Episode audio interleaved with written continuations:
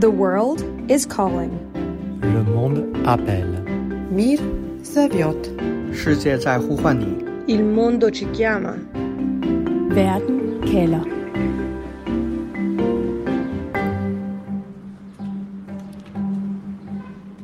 Velkommen til en særudgave af Verden kalder på Radio 4.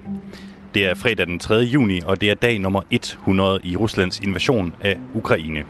Jeg hedder Mads Endeberg, jeg er europakorrespondent her på kanalen, og jeg sender i dag direkte fra den ukrainske hovedstad Kiev. Ved siden af mig sidder André Kasankov, journalist og mangeårig korrespondent i Rusland og Ukraine. Velkommen, André.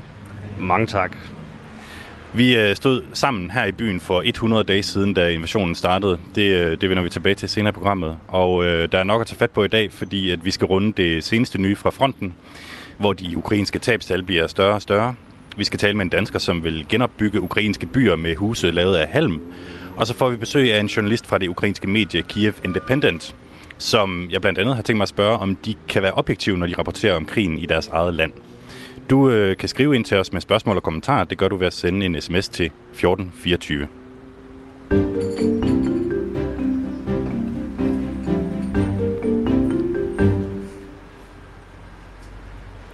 Men først der er vi nødt til at sætte nogle ord på, hvad det er for en vanvittig udvikling, som er sket i byen her. Vi sidder på en fortorskafé lige nu i det centrale Kiev, i en by, som for få måneder siden var under nådesløs belejring og beskydning fra russiske tropper. André, hvordan vil du beskrive øh, Kiev i dag? Jamen, øh, jeg tænker jo bare, hvor er det bare fantastisk, at øh, Kiev nu ligner den by, som vi kender. En uh, flot uh, østeuropæisk uh, storby med masser af liv, masser af mennesker på caféerne, masser af kreativitet. Og det er jo noget helt andet end det, vi har frygtet, nemlig at uh, russerne ville have overtaget Kiev for have forvandlet den til noget helt andet i stedet for. Ja, altså jeg tror begge to, vi var ret overrasket, da vi kom her i, øh, i, i søndags ved, ved middagstid over, hvor normalt det nærmest egentlig ser ud. Altså jeg kan, der, der er måske tre ting, som sådan stikker lidt ud. Den ene er, at der er benzinmangel. Den anden er, at der er en, en luftalarm cirka en gang om dagen, øh, som ingen rigtig øh, sådan, øh, tager sig af. Og så den tredje ting er, at der selvfølgelig er spærretid kl. kl. 23, det vil sige, at man kan ikke være ude til, til alt for sent. Øhm, André, hvis vi lige spoler tiden tilbage til 24. februar i år, det er, det er tidlig morgen, og de første missiler har lige ramt øh, uden for byen. Det er samtidig første gang, at øh, vi mødes, der er mig. Og hvad kan man sige, vi ender med at få et lift ud af byen, for at komme længere vestpå, væk fra den her russiske øh, invasion, som lige er begyndt. Og vi kan lige prøve at høre, hvordan det lød i radioen dengang. Jeg er på vej ud af hovedstaden Kiev sammen med, øh, i en bil sammen med tre journalister, øh, syv dåser tun og en hel masse tørret øh, mango og noget vand. Øh, vi prøver at komme, øh, komme ud af byen, inden at der eventuelt sker, øh, sker mere her. Men altså, jeg må bare sige, at jeg og, og alle ukrainere er vågnet op til en, en helt ny virkelighed her til morgen. Øh, vi, vi har talt om det i ugevis, månedsvis, det her mulige russiske angreb, og nu er det her, og øh, folk vågner op og skal beslutte lige pludselig, hvad gør de? Ja, André, hvis jeg dengang havde sagt til dig, at vi godt tre måneder senere skulle sidde her i ro og mag i et Kiev, der er under fuld ukrainsk øh, kontrol, hvad havde du så tænkt? Jamen, så havde jeg tænkt, at uh, det ville simpelthen være en drøm, ikke? For på det tidspunkt, så, så er det ikke realistisk ud. Fordi der var så mange udmeldinger fra militæreksperter fra Vesten, der havde forudsagt, at uh, russerne ville kunne tage Kiev på tre eller måske fire dage. Og i starten så så det faktisk ud til, at altså, russerne rykkede jo ret hurtigt frem, både til Kiev og alle mulige andre ukrainske byer. Og der var ligesom lagt op til, at uh, det ville være en helt anden krig, end den, der bliver ført uh, i dag. Uh, eksperterne snakkede om, at uh, ukrainerne vil blive nødt til at føre partisankrig, også i Kiev.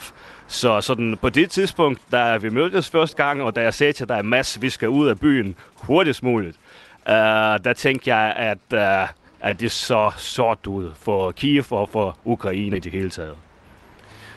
Og nu er vi her altså tilbage i, øh, i Kiev. Vi valgte jo at rejse sammen ind over grænsen, øh, André, med et tog fra Warszawa.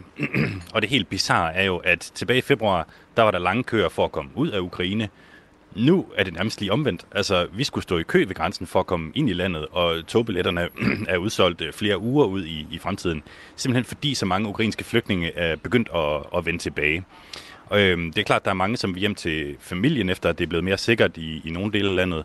Men der kan også være andre grunde. Jeg mødte en ung ukrainsk kvinde i køen på, øh, på grænsen og spurgte, øh, hvorfor hun ville tilbage til Ukraine. 11 days ago, uh, near to the city Chernihiv, my brother, older brother, uh, he's died there because of uh, they were they were in a military camp and was four rockets and they bombed this uh, camp and he died and uh, we decided to go to the funeral but we don't know when we when the funeral will be i think maybe i hope in the next week Ja, Anastasia, som vi hører her, skulle altså hjem til sin brors begravelse. Han var soldat og blev dræbt i et missilangreb mod den base, hvor han, øh, hvor han opholdt sig. Men øh, hun kunne ikke engang komme med toget den dag, fordi det simpelthen var helt fyldt op lytter til Verden kalder på Radio 4. Ja, krigen er på ingen måde slut endnu. Det skal vi tale mere om senere. Men her i Kiev er livet altså så småt ved at vende tilbage. Der er mennesker og musik i gaderne, og det kan godt være, at der ligesom er en luftalarm øh, cirka en gang om dagen, men det ignorerer de fleste mennesker her. En del indbyggere er vendt tilbage til byen, og det samme er mange af de udenlandske ambassader, heriblandt den danske. Anne Toft Sørensen, velkommen til programmet. Mange tak. Du er souschef på den danske ambassade i Kiev, og øh, altså, hvad skal man sige, faktisk fungerende ambassadør lige i øjeblikket, fordi at øh, øh, ambassadøren er, er ude af landet. Og nu har vi lige talt om den 24. februar. Der synes jeg måske bare lige, at vi skal begynde en gang til. Den danske ambassade er på det her tidspunkt allerede blevet flyttet til den vestlige del af Ukraine for at være i sikkerhed. Øh, men da invasionen så begynder i andre dele af landet, så pakker du og dine danske kolleger jeres ting og forlader simpelthen Ukraine, tager til det østlige Polen. Øh, samme dag som de danske politikere selvfølgelig står i kø for at vise deres ubetingede støtte til, til Ukraine. Hvordan hænger det sammen? Ja, men du har selvfølgelig ret i, at det er et vigtigt signal, at, øh, at ambassaderne var til stede, og det var jo også derfor, vi var flyttet til Lviv, øh, fordi vi vidste, at det var et vigtigt politisk signal øh, at, øh, at fastholde tilstedeværelsen lang tid muligt. Øh, den 24. februar om morgenen, øh, det var jo en dag, som øh, vi aldrig kommer til at glemme. Øh, I Lviv var der kilometerlange køer øh, på benzintankene, øh, supermarkederne, folk øh, hamstrede.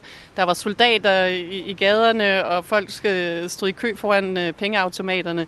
Og vi var bange for, at vi mistede kommunikationen, og det var det vigtigste redskab for os, for at vi kunne hjælpe øh, dels danskerne, og dels øh, holde kontakten hjem øh, til Udenrigsministeriet. Så vi var nødt til at træffe en, hurtig beslutning, for ellers ville der have været enormt store flygtningestrømme, og vi ville ikke kunne komme ud. Så det var den beslutning, vi tog på det pågældende tidspunkt. Du øh, har været her i, i en, en del år efterhånden, og har også øh, mange ukrainske venner. Altså, hvilket signal sendte det til ukrainerne, mener du, at øh, Danmark, det officielle Danmark, ligesom øh, pakkede sine ting og, og tog ud af landet, da det, da det blev alvor? Men jeg tror over for ukrainerne er der ikke tvivl om, at den, altså den danske støtte, øh, Danmark har været fokuseret øh, både før krigen og efter krigen på at øh, dels sende politisk støtte, men også øh, konkret øh, i form af nødhjælp og andre leverancer. Øh, og øh, for os er det jo vigtigt, at vi var tilbage i Kiev som, en, som den første nordiske ambassade, men også blandt EU-kollegerne var vi, var vi hurtigt tilbage, og vi ved, at det er et vigtigt øh, fokus, at, øh, at vi er her øh, og er til stede og viser solidaritet. Ja, og nu er jeg altså tilbage, som du selv siger, den danske ambassade genåbnet for en måneds tid siden, efter at øh, ukrainerne vandt over de russiske styrker her i slaget om Kiev, og jeg ved ikke, om I kan høre musikken i baggrunden, som ligesom understreger, hvor, øh, ja, hvor normalt der er her i byen. Øh, Anne Toft Sørensen, det er stadig et land i krig. Hvad er jeres vigtigste opgaver lige nu på den danske ambassade? Ja, altså nogle af opgaverne er selvfølgelig de samme, som, øh, som det var før krigen. Det er, at vi varetager de politiske interesser, vi mødes med de ukrainske myndigheder. Fokus er, er skifter løbende, kan man sige. Nu der eksempelvis øh, humanitær nødhjælp øh, betød utrolig meget i begyndelsen af krigen. Nu der øh, fokus på, at vi skal, vi skal genopbygge, at vi skal øh, øh, se, hvordan vi kan konkretisere øh, de opgaver, vi får. Øh, og så varetager vi selvfølgelig også en masse interesse for det danske erhvervsliv. Der er mange danske virksomheder, som ønsker at genopstarte øh, produktionen i, i Kiev, for de står ud for en øh, række udfordringer, som vi forsøger at hjælpe dem med. Øh, kan du give et øh, konkret eksempel på noget, som øh, I har siddet med for eksempel den her uge? Uh, ja, jeg kan give to eksempler. Uh, I onsdags der var jeg op ved det ukrainske sundhedsudvalg og et ukrainske øh, sundhedsministerium, fordi at de har indført en lov, hvor at de kan tilbagekalde hvad hedder det, markedsføringstilladelser for lægemidler, som er produceret i Rusland. og det har betydning, kan få betydning for kritisk medicin, som for eksempel insulin. så vi skal sikre, sig, vi skal sikre os, at implementeringen af den her lov selvfølgelig hjælper ukrainerne til at stoppe den øh, russiske økonomi, men også at vi sikrer sig, at der er adgang til altså kritisk medicin. Øh, det andet eksempel er udlandsbetalinger, som er øh, en udfordring, hvis øh, eksportvarerne ikke er på en kritisk liste over øh, varer, som kan eksporteres. Øh, og er de ikke det, så kan de danske virksomheder ikke sende udlandsbetalinger til deres datterselskaber her i Ukraine. Ja, jeg ved jo også, at din kollega, ambassadøren, jo for jeg kan huske, det var sidste uge eller forrige uge, at øh, han var øh, i, i Bucha for at simpelthen øh, genåbne en jysk butik der. Så det er også en af de eksempler på, på øh, der, hvor vi er øh, på nuværende tidspunkt i krigen. Øh, altså, Danmark har jo leveret våben til Ukraine for 2 milliarder kroner. Det tænker jeg næsten også, I har haft noget med at gøre her på ambassaden. Ja, altså, vi har jo selvfølgelig kendskab til den støtte, som, som Danmark giver til, til Ukraine. Jeg kan ikke gå ind i de specifikke, specifikke detaljer omkring våbenleverancer. Der var en af mine venner, som havde sådan en, øh, en teori om, at øh, fordi den seneste levering, øh, det ved vi jo så øh, tilfældigvis er en omgang harpunmissiler, som kan bruges til at ramme skibe fra, fra kysten. Og det ved vi, fordi amerikanerne afslørede det. Han havde sådan en teori om, at der er nogen i Udenrigsministeriet, der simpelthen har sagt til USA, gider I please lige øh, komme til at sige det, fordi vi, vi gerne vil have æren. Det behøver du ikke øh, kommentere på, Anne. Øh, nu, nu nævnte du øh, genopbygning. Hvor meget fokus har I på det øh, lige nu? Altså, det er det helt store fokus lige nu. Altså, der er to spor, vi arbejder med. Der er det, hvad kan man sige, den akutte form for genopbygning, det er, at vi skal have ryddet miner væk. Øh, folk skal have øh, klargjort deres øh, boliger til, at de kan flytte ind igen før vinteren. Øh, det er oprydningsarbejde. For eksempel har vi doneret sådan nogle betonknusermaskiner, øh, som er ankommet her til Ukraine, og vi skal sikre sig, at de hurtigst muligt kommer ud til modtagerbyerne. Spiller Danmark nogen konkret rolle, for eksempel når det kommer til, til genhusning af, af folk, øh, lad os bare sige, i Kievs forsteder, som ikke har noget sted at bo? Altså, vi arbejder jo øh, på to måder. Altså, dels så giver vi øh, bilaterale donationer til den ukrainske regering, som så bestemmer, hvor at øh, behovene er de største, og så giver vi jo også utrolig mange penge til de internationale nødhjælpsorganisationer, som er her, øh, og som har konkrete projekter, altså også her i Kiev. Statsminister Mette Frederiksen øh, har jo lovet, at Danmark vil stille sig i spidsen for genopbygningen af den her by i Ukraine, der hedder Mykolaiv, i det sydlige øh, Ukraine ud til Sortehavet. Er det arbejde gået i gang endnu? Ja, det gik faktisk i gang øh, dagen efter, at det blev annonceret. Altså, vi prøver at gøre det så konkret øh, som muligt. Desværre lige nu, så er Mikolajev under øh, daglig beskydning. Øh, og det er, selvfølgelig kan vi ikke gå ind og lave øh, konkret øh, genopbygning af infrastruktur, som kan blive ødelagt dagen efter. Men vi har god kontakt både til borgmesteren i Mikolajev og til guvernøren, og vi er ved at lave en, en mere længere sigtet plan, hvordan at vi kan bringe danske kompetencer og danske modeller ind til, til Mikolajev, når den skal genopbygges. Bare lige en sidste ting her, øh, Anne Sørensen, før vi, vi runder af. Altså, øh, nu er du tilbage i Kiev også øh, personligt. Altså, øh, jeg ved snart ikke, hvordan jeg skal øh, formulere det, men, men hvad, hvad betyder det for dig personligt? Altså, fordi du også har et tæt forhold til Ukraine selv. Jeg er utrolig glad for at være tilbage, og, og det er, som I selv nævnte, at, at, at se byen øh, genopleves. Ikke? Øh, jeg ser også nogle andre øh, hvad skal vi sige, forskel. For eksempel, jeg har to små piger, øh, og jeg kan se, at der er ikke ret mange børn tilbage i Kiev, for eksempel. Øh, og jeg kan også se, at der er rigtig mange biler, som ikke er fra Kiev Oblast, men ude østpå. Øh, og det vidner jo også om, at situationen alligevel ikke er helt normalt øh, stadigvæk. Ja, der, altså befolkningen er sådan i, til en vis grad blevet udskiftet med, med, med folk, som kommer endnu længere over østfra. Øhm, det er nemlig rigtigt. Øh, Antof Sørensen, tusind tak, fordi du var med i programmet. Det var så lidt tak for, at jeg var med.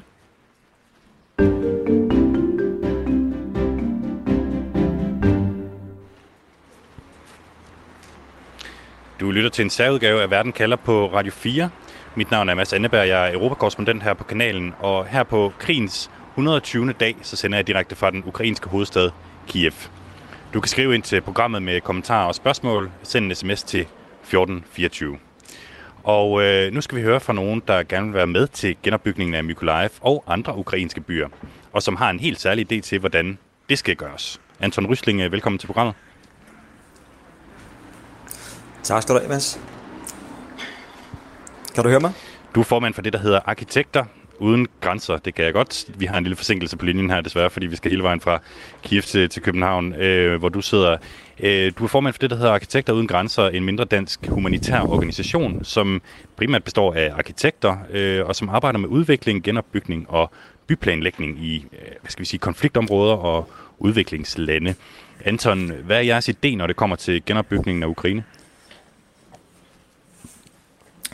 Ja, men altså, vi, klar, vi har kigget på konteksten og set, hvad der er for nogle utrolige ødelæggelser, der sker, og så kan vi se, at genopbygningsbehovet bliver vanvittigt stort, og også meget øh, dyrt og omkostningstungt i forhold til energi og udledninger. Og så har vi tænkt på, er der nogle måder, man kan bygge på, som øh, reducerer den øh, klimamæssige impact af det, der skal ske. Øh, vi må huske på, at selvom den her krise er øh, utrolig nærværende for os alle sammen, så er den virkelige krise, vi står for, det er jo en klimakrise. Og vi synes, der er en oplagt kobling her til at se, om man kan øh, bidrage til at reducere det, øh, øh, det energiforbrug, der skal til her. Så, øh, så, så helt konkret, hvad er, øh, øh hvad er ideen, som I har? Ideen er at, øh, at bygge med noget, der hedder ekokokon, som er en, en øh, slags videreudvikling af det her måske halmhus, som mange kender fra gamle dage, hvor jeg tror, det var Daimi, der byggede noget på rullende øh, tv, og som førte til et, et hav af små selvbyggerhuse i Danmark. Men der er sket rigtig meget siden den gang, og der er større fokus på det, der hedder biobaserede byggematerialer. Og det her ekokokon, det er altså et, øh, et modulært øh, byggesystem, lavet af træ og halm, som bliver bygget på en fabrik og leveret til byggepladser direkte med lastvogn, øh, færdigmonteret og klar til opsætning.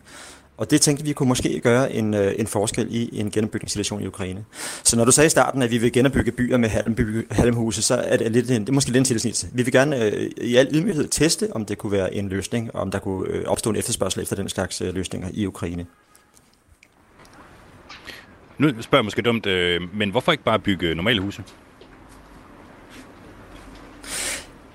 Jamen, det er ikke noget dumt spørgsmål, men det er fordi, at normale huse øh, jo øh, bliver normalt bygget i cement, og hvis de er større i beton og med en masse jern indhold i det, og det er øh, utrolig ressourcekrævende, og det er energitungt og udlændingstungt. Og vi ved, at øh, byggesektoren, både det at bygge og drive huse, det står for ca. 50% af verdens øh, CO2-udledninger. Så hvis man kan både i byggefasen og i den efterfølgende driftsfase, der kan vare flere hundrede år, hvis huset står ordentligt og ordentligt bygget, hvis vi kan reducere det, øh, det klimaaftryk, så er det jo vejen frem. Øhm, nu, nu siger du, at, øh, at hvad skal man sige, den virkelige krise, det er, det er klimakrisen. Altså øh, her i Ukraine kunne man øh, fristes til at sige, at den måske kommer i, i, i anden række. Altså, øh, jeg ved for eksempel, at jeg har haft et møde med den ukrainske ambassadør. Hvad, hvad sagde han til jeres idé? Altså, det er jo ikke for at forklare krisen i Ukraine selvfølgelig. Det er bare for at sige, at der der er en kobling imellem den, øh, den krise, ukrainerne står i, som selvfølgelig handler om deres overlevelse nu og her som nation, og så den længere sigtede øh, genopbygning. Øh, og det er rigtigt, at vi har haft et møde med den ukrainske ambassadør i Danmark, som var positiv over for vores deltag, men som også øh, udtrykte, at der måske er en skepsis i byggebranchen i Ukraine over for det her med halmhuse. Og det må vi jo se, om vi kan øh, finde ud af at takle. Altså, vi er jo ikke ude på at sige, at det er løsningen i Ukraine. Vi er ude på at sige, at det måske er en del af løsningen. Øh, men det ved man jo ikke, før man går i gang. Og så ved vi, at når man, når man bygger i, i raserede øh, byer, ligesom for eksempel, når der er jordskælv, så bruger man jo det, der hedder en, en build back better strategi, hvor man ligesom prøver at sige, øh, det der stod der før, kan måske gøres bedre. I jordskælvssituationer vil man prøve at bygge huse, der kan tåle øh, næste jordskælv. Og øh, vi ved, at øh, det nok bliver EU, der kommer til at betale den største del af regningen for genopbygningen, og de vil, de vil have nogle krav til en, en build back better strategi. Og det her er bedre. Hvad er bedre? Det skal vi ud og finde ud af. Og det kræver innovation, og det kræver, at man tør gå nye veje og se, hvordan tingene virker. Så det vi foreslår, det er altså at teste nogle, øh, nogle metoder at bygge på, som vi ikke har, øh, måske tror, man kender særlig meget til i Ukraine. Så vi har lavet en øh, projektgruppe herhjemme af danske og ukrainske arkitekter, der prøver at se, om vi kan finde et, et lokalt sted i Irpin-området i nær Kiev, for at se, om der kunne være et behov der. For i første omgang et, et test. Så det er simpelthen Ja, så det er simpelthen næste skridt øh, øh, for, for jer, for at se, om det her det overhovedet er noget, som ukrainerne gerne vil have, have aktier i. Ja. Øhm, hvis vi lige vender os mod fiktionens verden her, øh, Anton, er du bekendt med det eventyr, der hedder De tre små grise? ja, det er hvor øh, ulven jo puster og pruster og får, får ligesom øh, væltet de her to huse af henholdsvis halm og, og, og træ, men ikke det af, af mursten. Øh, det er egentlig bare for at spørge, altså, øh, hvis man nu forestiller sig, at russerne en, en dag skulle, skulle komme igen øh, med missiler og kampvogne, hvor, hvor sikker er man så øh, i et øh, hus, som er bygget af det her materiale, som, øh, som, som I har på tegnbrættet? Altså, ja, de er jo ikke, de er jo ikke bombesikre huse. Jeg tror, at grundlæggende du, du er mest sikker i en kælder, uanset om det er et halmhus eller et, et, et, et hvad hedder det, cementhus eller murstenshus, du bor i. Så de er jo ikke, de er jo ikke tiltænkt at skulle øh, modstå øh, granater og raketter, men altså, de er jo, de er jo super robuste. Øh, de kan bygges op til fem etager høje, og de kan, de kan beklædes udvendigt og indvendigt med, hvad du har lyst til. Så de er jo de er fuldt gyldige som, som byggerier, og de er jo lavet til at, til at kunne indgå i et moderne industrialiseret byggeproces, i modsætning til de halmhus, der blev bygget for 20-30 år siden. Så vi ser det som en, en, en helt klart øh, potentielt øh, stærkt brugbar løsning i en situation, som Ukraine står i, hvor man har brug for enormt meget genopbygning ret hurtigt. Det kan laves af lokale materialer, og det har en betydeligt lavere klimaeffekt eller impact end almindelig byggeri. En stor fordel er jo også, at du indlejrer øh, biomasse i byggeriet. Altså det træ og halm, der bliver puttet ind i vægten, det bliver jo der, det bliver ikke brændt af. Så det er en måde at oplære CO2 i byggeriet på. Jeg tror, beregninger viser, at et enfamiliehus med den her type byggeri oplager omkring 10 ton CO2 frem for fut i byggeprocessen. Så der er nogle meget store klimamæssige fordele, og så ser vi, at når man skal til at genopbygge den her kæmpe skala, som man skal til i Ukraine, så ville det være smart, hvis man kunne gøre det på en måde, der ikke har den her store øh, klimaimpact.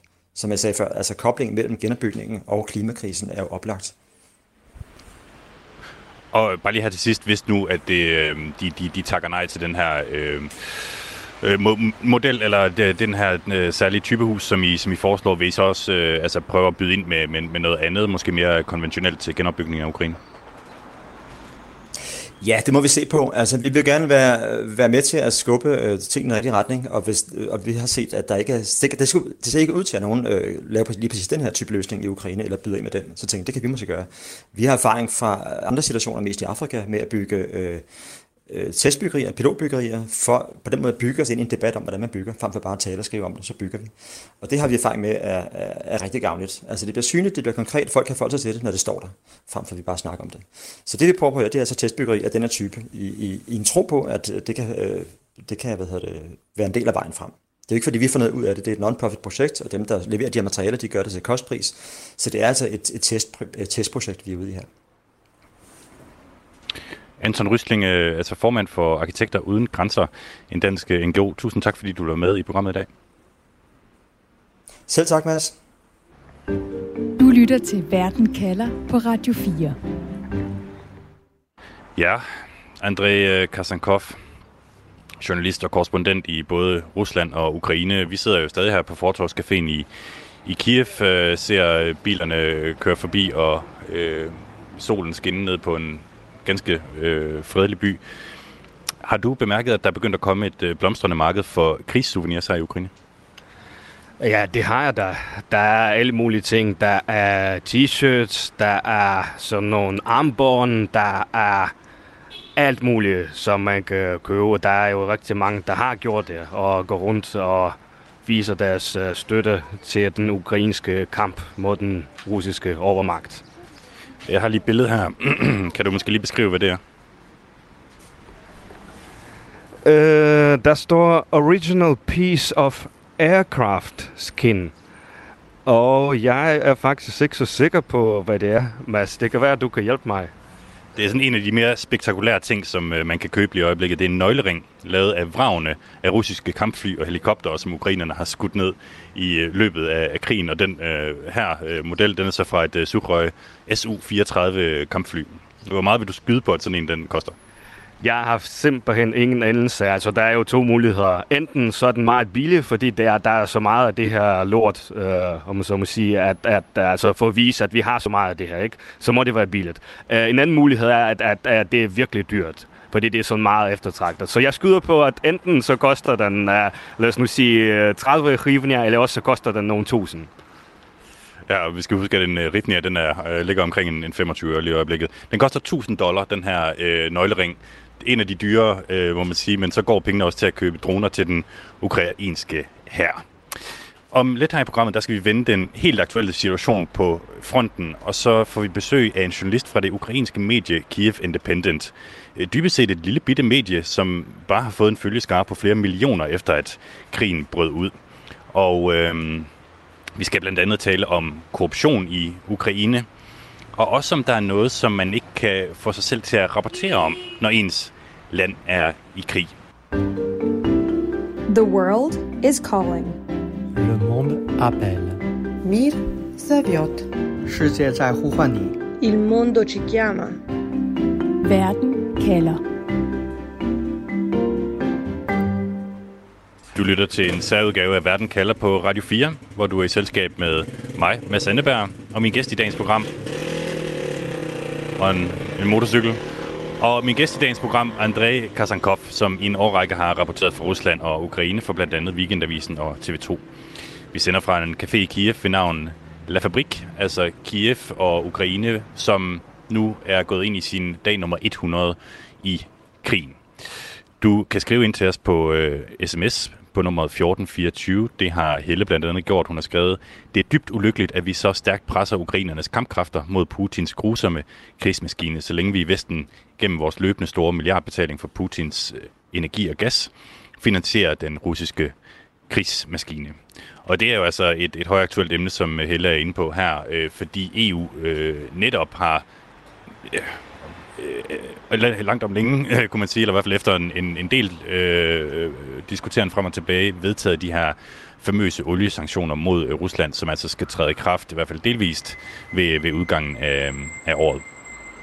André, nu har vi talt om genopbygning af Ukraine, men det giver jo selvfølgelig kun mening der, hvor der ikke længere er kampe. Og i det østlige Ukraine, jamen der fortsætter krigen jo på fuld styrke lige nu. Hvis vi kigger på situationen på, på slagmarken, hvem har så overtaget lige nu? Er det russerne eller ukrainerne?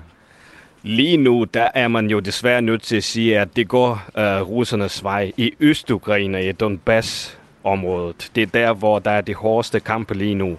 Og det var jo sådan, at i starten af krigen, der hvor vi alle sammen troede, at Ukraine ville blive overtaget af russerne ret hurtigt, der formåede ukrainerne jo at, at vinde sådan set over russerne her i Kiev-regionen og andre nordlige regioner af Ukraine, og russerne må trække sig tilbage. Derefter så var der ligesom lagt op til, at nu vil russerne kaste alt, hvad de har til Øst-Ukraine, til Donbass. Og, og så vil det være svært for Ukraine at, at holde igen.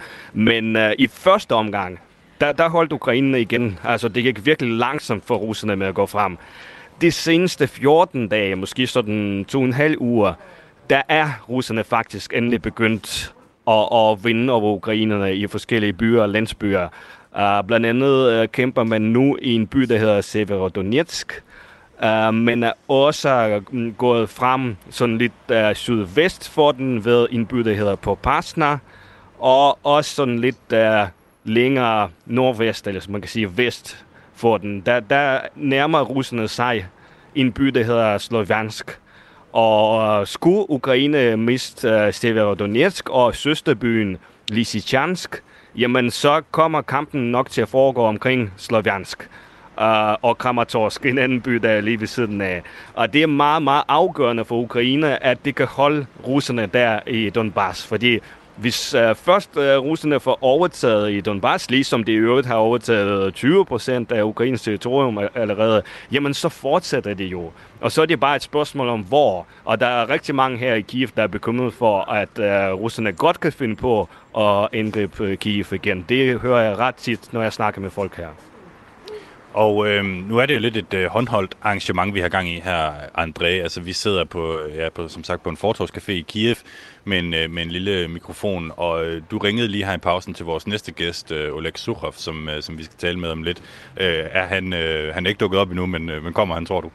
Jeg tror, han kommer. Altså, dels så, så er det... Øh så viser det, at uh, sådan nogle ukrainske aftaler er ikke helt det samme som, som danske aftaler, hvor man kan være fuldstændig 100% sikker på, at folk nok skal dukke op som aftalt. Men der var, altså jeg snakkede med ham, der var en eller anden historie, der krævede, at han skulle lave noget akut på den. Men uh, jeg ved, at han uh, løber simpelthen uh, her, og vi sætter på, at uh, han er der. Jamen, hvis ikke han kommer, så må jeg jo fortælle historien om Keith Independent. Men jeg, jeg håber, at han vil gøre det. Han vil selvfølgelig gøre det meget bedre, end, end jeg kan gøre det. Ja, øhm, og det var ikke for at, at hvad skal man sige, tage fokus væk fra, fra, fra det, som vi egentlig talte om, øh, kampene. Det var simpelthen bare lige for at få for, for styr på vores øh, program øh, for dagens øh, udsendelse. Men øh, altså præsident Zelensky, altså den ukrainske præsident, han sagde i går torsdag, at Rusland nu har erobret 20 procent af Ukraine, og at 100 ukrainere dagligt bliver dræbt i den østlige del af landet. Hvis vi fremskriver det her, øh, ser det så skidt ud for Ukraine i de kommende måneder? Jamen, det kommer jo an på, øh, om man stanser russerne. Altså, om, om de her øh, mange ukrainske liv, øh, altså, om, om, om det er betalt på en måde, sådan at man kan få stanset russernes øh, fremrykning. Og hvor mange russerne man så dræber, det er altså ulykkeligt som det er, så det er det, øh, krigen øh, kommer an på. Ikke? Øh, det er, at man skal dræbe øh, modstanderen. Um, og, og det er lige nu, så er det meget svært at forudsige, synes jeg. ikke, For der er ligesom uh, to muligheder. Den ene, det er, at uh, den russiske fremrykning fortsætter, at der er rigtig mange ukrainere, uh, øh, ukrainere der dør, og at vi stadigvæk uh, fra Vesten er lidt langsomme med at levere våben til den. Altså, jeg synes, vi har været alt for langsomme med det. Uh, og, og så får U- Ukraine et større og større problem, også hvis uh, Rusland går mod, uh, igen mod en storby som Kharkiv, eller Måske en anden øh, storby som Zaporizhia for eksempel. Uh, og så en anden mulighed, som vi sådan set alle sammen håber på, det er jo, at uh, fordi at Ukraine modtager så mange våben fra Vesten, og fordi at der også er så mange russere, der bliver dræbt i den her øh, krig lige nu, at uh, russerne simpelthen betaler en for høj pris uh, i forhold til at uh, skulle overtage det her forholdsvis mindre byer, som det er ved at overtale lige nu, at øh, man kan ligesom stoppe den russiske fremrykning, og at Ukraine kan begynde den, øh, en modoffensiv på et tidspunkt i fremtiden. Måske forholdsvis snart. Det er jo det, vi håber på. Øh, nu er der mange bynavne i det her. Det kan godt være, at mange, øh, mig selv inklusiv, lige skal en tur forbi Google Maps for at, at tjekke helt præcist op på, hvor Slaviansk og Severodonetsk det ligger hen i forhold til hinanden. Altså, kan du fortælle mig, André, hvorfor er det, at de hårdeste og mest intense kampe lige nu foregår i, i byer, som er øh, altså, øh, bitte små i, i den sådan store ukrainske skala, og ikke for eksempel store byer som Kiev og Kharkiv? Mm, jamen altså, det trak jeg sig jo tilbage fra uh, Kiev og Kharkiv. Det har ikke været muligt for russerne at, at erobre dem endnu i hvert fald. Men jeg tror, det er sådan lidt uh, tilfældigt, hvor, hvor man kæmper, fordi uh, russerne har da taget nogle byer, der er væsentligt større end Severodonetsk. Uh, både uh, Kherson for eksempel, og så er der en uh, havneby, uh, der hedder Mariupol, som... Uh, jeg tror, ganske få danskere er kendt uh, før i tiden, men nu har mange jo uh, hørt om Mariupol. Det er der, den by, som er blevet fuldstændig smadret. Uh, og, og nu står man bare sådan, at, at uh, turen er kommet til Donbass, uh, eller sådan den, den uh, nordlige del af Donbass, fordi uh, Mariupol ligger sådan set også i, i Donbass. Og, og det er der, man så har de her byer som Severodonetsk og Sloviansk øh, og så videre. Og så, altså, det er ret afgørende også i forhold til russernes øh, politiske udmeldinger. De har jo sagt, at øh, de vil gerne have øh, snart øh, hele Luhansk og Donetsk-regionerne, øh, som udgør til sammen Donbass-regionen. Og så er det jo ret vigtigt for dem at kunne vise, at de har øh, kunne gøre det. Omvendt er det også vigtigt for ukrainerne at, at, at vise, at russerne ikke har været i stand til at gøre det. Og så er der også noget med, at det er der den gamle kontaktlinje, som den hed, lå. Altså den gamle grænse fra efter krigen, der blev øh, krigen fra 2014-15 stykker. Og det, er, det har været svært for russerne i starten af krigen, især at krydse den her grænse, fordi det er der, Ukraine har deres stærkeste forsvar. Men det er så det, som, som russerne er begyndt på at kunne have forholdsvis, øh, forholdsvis meget succes med nu her på det sidste. Ja, fordi det har jo til tider måske været sådan lidt uklart, hvad der har været øh, målet øh, i løbet af den her specielle operation, som russerne øh, kalder krigen. Men i den forgangne uge, der var den russiske udenrigsminister øh, Sergej Lavrov ud at sige, at det er en ubetinget prioritet at overtage kontrollen med Donbass-regionen i det østlige Ukraine. Er det realistisk, at de kommer til det? Øh, jamen, det er det jo, eller i hvert fald så det er ikke urealistisk. Øh, der, det mangler faktisk ikke så meget igen. Det er mere, hvor hurtigt det går øh, for den, og, og det gik øh, meget langsomt øh, før. Nu går det stadigvæk langsomt, men nu går det fremad øh, for dem, og man kan godt forestille sig, at, at de kommer til, til at overtage øh, Donbass øh, sådan set. Øh, det helt store spørgsmål er jo, hvad der kommer til at ske bagefter om, om øh, russerne vil kunne, altså hvis de får held med det, hvis ukrainerne stopper den med, øh, sådan midtvejs, så, så vil det være fantastisk. Men hvis ikke det gør, så er det afgørende, om ukrainerne vil være i stand til at generobre en del af Donbass efterfølgende, eller om russerne vil kunne bygge videre på det og gå sådan længere øh, nord på til Kharkiv, eller måske vestpå til Dnipro og Zaporizhia, som jeg allerede har nævnt. Så det er det, det vi, vi, vi finder ud af i løbet af sommeren. Og øh, nu er vores øh, næste gæst simpelthen ankommet til vores lille øh, studie her i Kiev, så nu skal vi til noget lidt andet. Du lytter til Verden kalder på Radio 4. Ja, du lytter nemlig til Verden kalder direkte fra den ukrainske hovedstad Kiev i dagens anledning, hvor det jo er øh, den, altså, øh, krigens 120. dag. Øhm, krigen her i Ukraine kan være svært nok for, for vestlige medier at dække fuldstændig objektivt, fordi sympatien i så udtalt grad ligger på Ukraines side. Men hvad hvis du er journalist på et ukrainsk medie? Vil du så overhovedet kunne skrive noget kritisk om de ukrainske styrker og den ukrainske regering? Det er en af de ting, som jeg vil spørge min næste gæst om, nemlig journalisten Oleg Sukhov fra det ukrainske medie Kiev Independent. Oleg, welcome to the program. Hello, thank you. I'm happy you made it. Uh, me too. øhm, Oleg, som altså lige skulle have øh, lavet den sidste, lagt sidste hånd på en, øh, på en breaking historie her, før han kom herned og, og snakkede med os.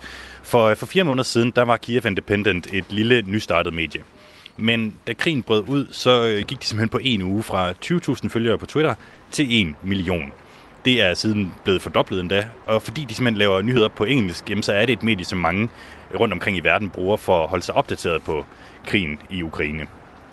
Og øh, Oleg her, han dækker normalt politik og korruption for Kiev Independent.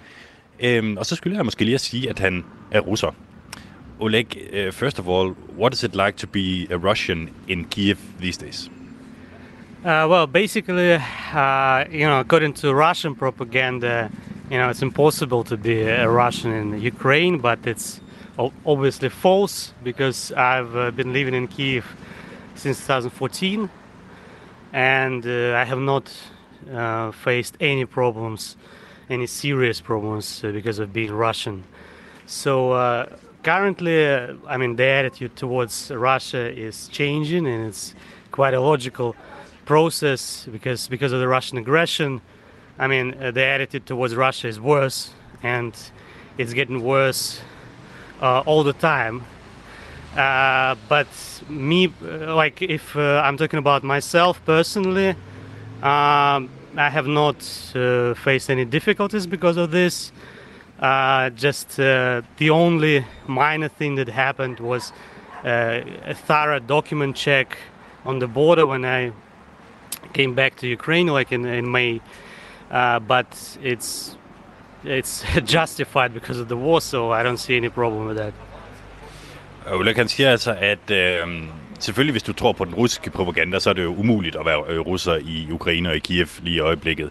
Men øh, han har boet her siden 2014, han har aldrig rigtig haft noget øh, problem med det selv nu, hvor russerne altså har, har invaderet Ukraine, så er der ikke, øh, altså det har ikke givet anledning til nogen problemer for ham, udover måske lige, at han bliver tjekket lidt ekstra grundigt øh, på, på sine dokumenter øh, er til.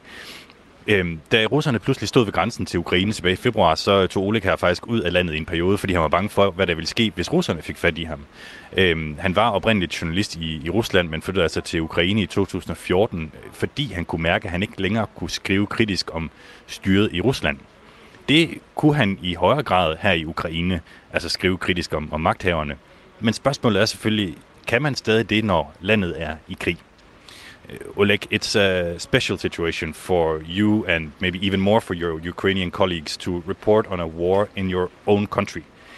Is there anything that the Kiev Independent wouldn't report on, for example, flaws in the Ukrainian military or government?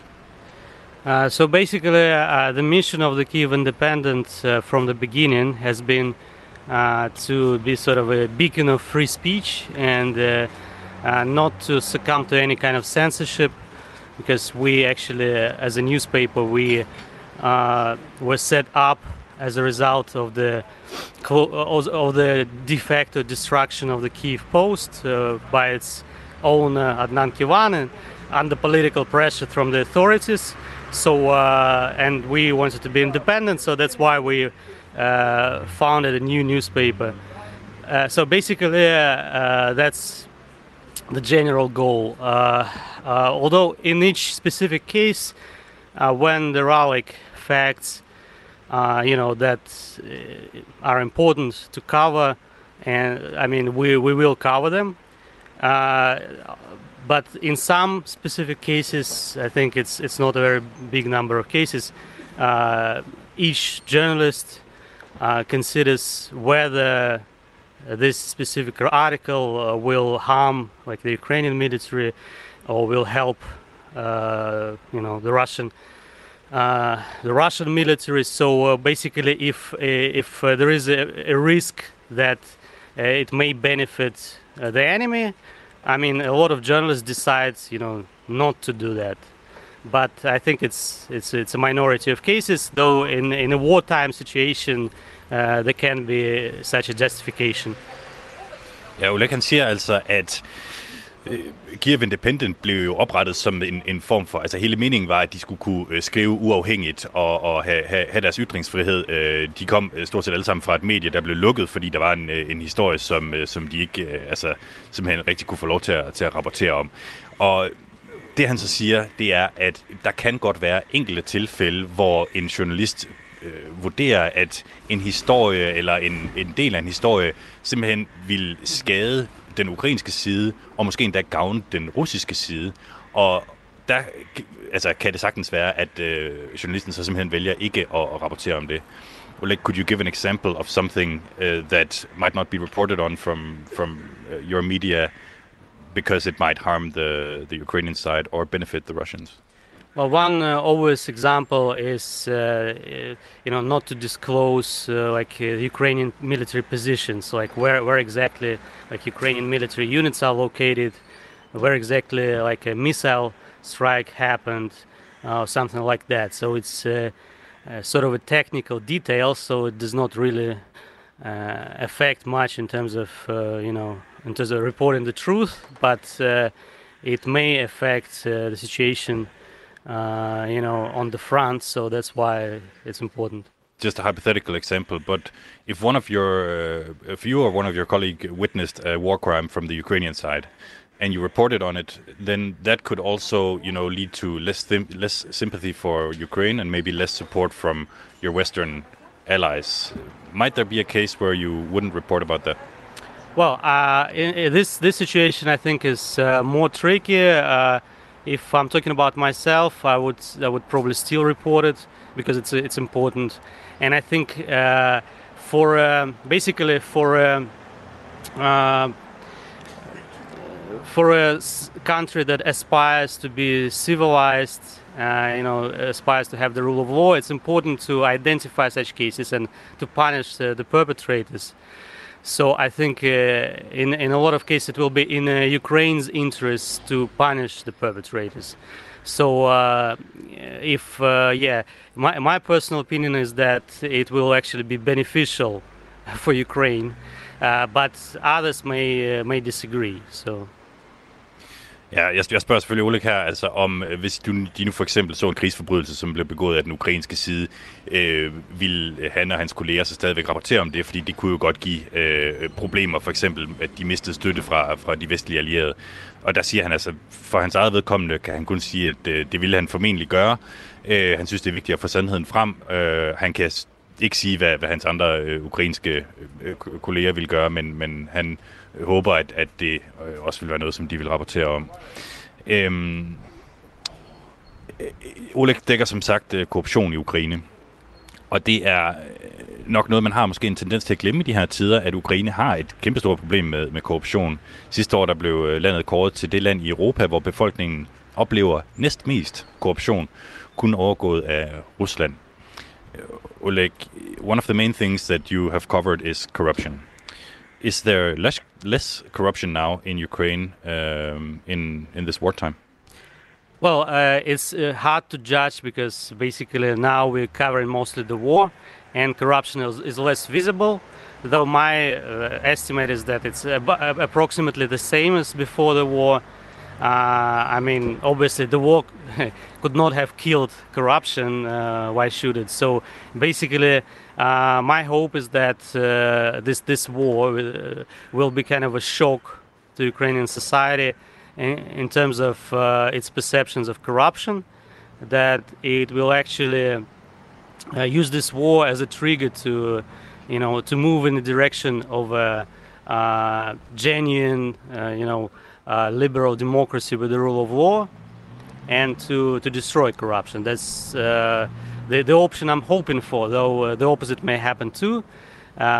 but the war itself, it's uh, you know, it's neither beneficial towards corruption, uh, nor, uh, nor can it uh, destroy it. So basically, it's sort of neutral towards corruption. So. Ja, han siger altså, krigen har ikke haft en stor betydning på, for omfanget af korruption i Ukraine. Det ligger, vil han vurdere, på cirka samme niveau som, uh, som, som før. I, I read an, uh, an example uh, just recently from, from your media where a local official in uh, a town in western Ukraine was, um, you know, suspected of having used ambulances sent by uh, Italy for his own sort of commercial uh, purposes. Is that one example of, you know, uh, corruption in, in Ukraine that might harm the situation at the moment? Well, that's uh, obviously an example of corruption, though it's it's a pretty minor example, you know, by Ukrainian standards, because uh, the, the most serious corruption in, in, Ukraine is like top level corruption, in which uh, uh like top officials are involved, and this is the most important, uh, the most important type of corruption, and uh, I think it still exists, and it's after the, after the war well, uh, actually, hopefully, even during the war, uh, uh, Ukraine will still need to destroy this type of corruption. og det, som Oleg siger her, det er altså, at øh, jeg, jeg bringer et eksempel på banen omkring, at øh, der er en, en, en, en lokal mand øh, ude i Vestukraine, som er øh, mistænkt for at have brugt ambulancer, som blev sendt af Italien til, til altså humanitær hjælp, mens at han så har i stedet for brugt dem til, øh, altså til selv at tjene penge på, øh, på, på brugen af dem. Og han siger, øh, Oleg, at det er et lille bitte eksempel, altså fordi det, det der i virkeligheden er problemet, det er, når, når korruptionen går, går stort set hele vejen op til, til toppen i det, ukrainske, øh, i det ukrainske samfund, det er det, han håber, som man kan gøre op med øh, nu. Oleg, thank you so much for being on the program. Thank you too. Altså Oleg Sukhov, journalist på det ukrainske medie Kiev Independent.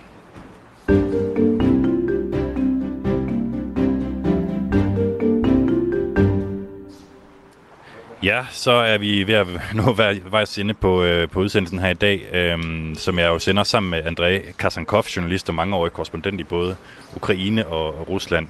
Øh, bare lige her til sidst, André, jeg ved, du er i gang med en længere artikel til, til Weekendavisen. Øh, det, det, det skal det jo være, når det er til Weekendavisen, som handler om den blomstrende ukrainske identitet. Øh, det lyder ret spændende, så det kan vi måske lige nå at vende her til sidst. Sagen er nemlig den, at den ukrainske invasion har fremavlet sådan en form for ukrainsk nationalfølelse, der er mere udbredt øh, formentlig end nogensinde. Hvordan ser man det øh, helt konkret? Jamen, der er jo rigtig mange eksempler på det, og det første og mest øh, synlige, eller det man kan høre i virkeligheden, er jo, at der, der er langt flere ukrainere nu, der er begyndt at tale ukrainsk, og det kan du måske høre, Mads. Men der er rigtig mange her i Kiev, selv i Ukraines hovedstad, taler jo faktisk russisk til hinanden, og ikke ukrainsk. Og før krigen, der var det sådan, at der måske op til to tredjedel af ukrainerne, selv her i hovedstaden, foretræk faktisk at tale russisk. Uh, nu er der flere og flere, der skifter til ukrainsk. Det gør det også uh, sådan inden for kunstens verden, i teaterforestillinger og den slags ting. Så er der også noget med den russiske kirke, der har fyldt ret meget her i Ukraine og stadigvæk gør det. Altså, der er jo faktisk uh, nærmest flere uh, russiske ortodoxe kirker her, uh, menigheder, end ukrainske. Der er også ved, uh, ved sket skifte der med, at flere og flere skifter den uh, uafhængige ukrainske kirke. Og så er der også noget med gadenavne og monumenter, som man uh, ved at kigge på, sådan fra sovjettiden især, hvor man kigger på at ændre nogle af de her navne fra sådan sovjetiske, hvis det er nogen, som måske øh, folk, som ikke har haft ret meget med Ukraine at gøre, eller som folk, som e- egentlig har en tvivlsom historie i Ukraine, så vil man hellere uh, i stedet med nogen, uh, opkalde de her gader efter nogen, som har været store personligheder inden for ukrainsk historie i stedet for. Og der er også uh, mange andre eksempler. Ja, det er altså en, en rimelig gennemgribende udvikling øh, på, på meget øh, lavpraktisk niveau, hvor alt, der er russisk, får ligesom et lidt, øh, lidt dårligere ry. Øh, nu hørte vi jo så lige Oleg øh, Sukhov sige her, at han ikke mærker nogen fjendtlighed, øh, bare fordi han er russer her i Ukraine. Øh, André, bare lige ultra kort her. Altså, du er faktisk også selv øh, russisk. Øh, kan du mærke, at der er nogen, der skal, ser skeptisk på dig her i Ukraine?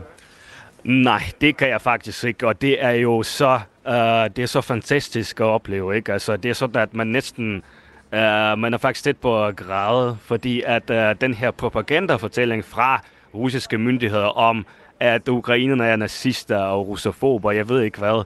Altså, den er så langt væk fra virkeligheden. Jeg har jo rejst øh, rundt i Ukraine, og altid har folk taget godt imod mig. Det gør de også nu, synes jeg. Således altså André Kasankov, tak fordi du vil være med i dag, øh, journalist og korrespondent. Du har lyttet til Verden kalder på Radio 4.